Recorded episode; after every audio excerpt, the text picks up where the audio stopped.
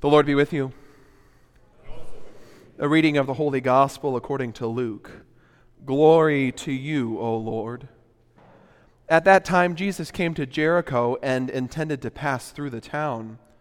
Now, a man there named Zacchaeus, who was a chief tax collector and also a wealthy man, was seeking to see who Jesus was, but he could not see him because of the crowd, for he was short in stature. So he ran ahead and climbed a sycamore tree in order to see Jesus, who was about to pass that way. When he reached that place, Jesus looked up and said, Zacchaeus, come down quickly, for today I must stay at your house. And he came down quickly and received him with joy. When they all saw this, they began to grumble, saying, He has gone to stay at the house of a sinner. But Zacchaeus stood there and said to the Lord, Behold, half of my possessions, Lord, I shall give to the poor. And if I have extorted anything from anyone, I shall repay it four times over. And Jesus said to him, Today salvation has come to this house, because this man too is a descendant of Abraham. For the Son of Man has come to seek and to save what was lost. The Gospel of the Lord. In the holy name of Jesus. Amen. Zacchaeus was a wee little man. A wee little man was he. He climbed up in a sycamore tree for the Lord he wanted to see. Thanks for playing along. For the Lord Zacchaeus wanted to see. Our gospel text today doesn't exactly say why Zacchaeus wanted to see Jesus, only that he was determined to do so. Some say that Zacchaeus wanted to see Jesus in order to somehow make a profit off of the prophet. Others say that Zacchaeus may have heard about Jesus' reputation of associating with the least, the lost, and the sinful like himself. I tend to agree with this latter view.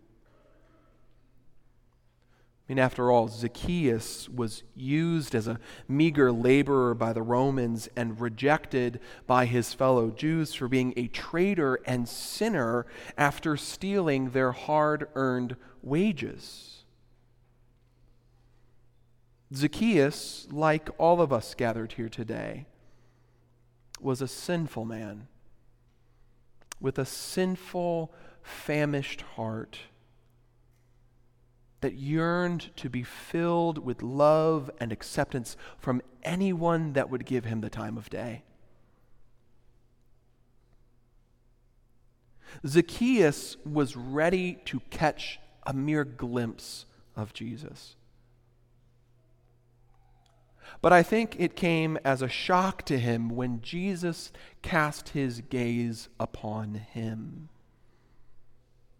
Verse 5 And when Jesus came to the place, he looked up and said to him, Zacchaeus, make haste and come down, for I must stay at your house today. Jesus didn't just look at Zacchaeus, but looked into him and then called him by name. Jesus reached past his short stature and his sinful occupation and his low social standing and grabbed hold of his hungry, sinful heart. Zacchaeus, let me stay at your house today. Let me dwell with you. It is Zacchaeus' response to this that has really been haunting me all week. Verse 6 says So Zacchaeus made haste and came down and received Jesus with joy. Now, I don't know about you, but when I first read this response this week, something broke within me and forced me to really ask myself do I receive Jesus with joy? And this receiving, it, it isn't a casual encounter. It's not just a crossing paths with Jesus in the hallway. Jesus, how you doing? Great, good to see you. Hope the family's well. Nope, not that. Jesus asked to come into our homes. He entreats us to let him enter into our very selves. Will we, in that intimate place, receive him with joy? I mean, it's one thing to come here and look at Jesus. I mean, he's hosting the party. We could, we could leave whenever we want. But for many of us, to receive with joy Jesus into our innermost places is a more difficult task. Some of us in this room fear that if Jesus enters these intimate places, that he will throw up his hands and chalk us up as failures after seeing all of the sin and muck and wounds and scars that darken our interior lives. We don't want to be cast off. We don't want to be left alone and unloved, hungry hearts famished. And so we put on that mask Lord, isn't this enough? Can't this fake perfection be enough for you? Surely you don't want to come into my home. Please don't come into my home. If this is you today, I urge you to find comfort in the fact that Jesus is in the business of hanging out in sin stained, wound filled, muck filled rooms. And you may even be surprised to find that Jesus tends to wash those places up with the blood he spilt on Calvary to make those places whiter than snow. He's not ashamed of your past. He's not ashamed of your clutter. He's there to make it all right again. Others of us in this room, and I would say myself included in this, have a hard time receiving Jesus into our innermost intimate place because we know deep down that there is only room for one person in that place. There's only one throne which can be sat on in our hearts, and frankly, we're not so sure if we want Jesus sitting there. Because compared to the enthroned people and places and possessions and opportunities the world offers us,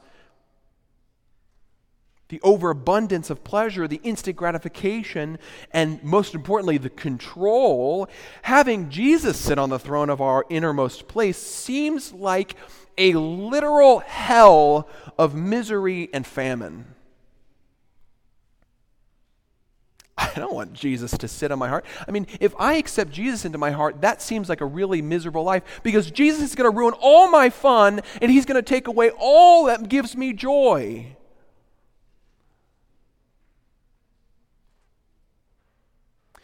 If this is you today, let me remind you that when an addict is deprived of the thing that is killing them, they too feel as if they're living through a literal hell. But this deprivation is only for their good, to restore them to a better life, to give them things that give them life. We all have hungry hearts. Jesus doesn't want us to keep them famished out of fear of rejection. He'll break through that fake perfection mask that you wear. He also doesn't want us to keep on gorging on people and places and opportunities that keep us away from Him and that only decay our hearts more. My friends, Jesus wants to come to your house today. He wants to come into your innermost place in order to wash it up with salvation and then fill it with that which is imperishable His very life and His very Spirit. It may feel like a living hell. It may feel like agony at first, the, the washing of sin and the breaking of addiction. But as I said a couple of weeks ago, agony is always finished up with ecstasy and love and joy. Jesus wants in. So, how do we receive him with joy? The answer is quite simple. First, like Zacchaeus, we should confess our sins, our wrongdoings, and make the wrongs we've done to others right. I'll restore it fourfold, says Zacchaeus. Then we should flood our senses with the presence of Jesus at all times and in all places throughout the week. That's what Martin Luther, the great reformer whose work we commemorate today, says in his commentary on Psalm 2. He writes True worship of God, true receiving Him with joy is to kiss his son. That is to adore him in such a way that you see nothing in heaven or on earth aside from him and believe in nothing else than him.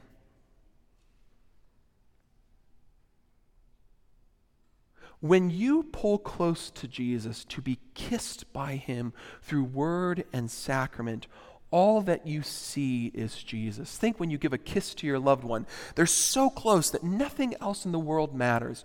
Only you and them can see each other. So when we pull close to our Savior to be kissed by Him, all that we see is Jesus, all that we smell is Jesus, all that we hear is Jesus, all that we taste is Jesus, and all that we touch is Jesus. Jesus and Jesus alone matters. He's the life giver, He's the joy giver. So, as we move around in this place for a few more moments, and then go our separate ways this week, let's receive Jesus with joy by singing his praise, by sharing our desires with him in prayer, by tasting his body and blood in this Eucharist, and then speaking and acting in mercy, senses flooded by the presence of Jesus.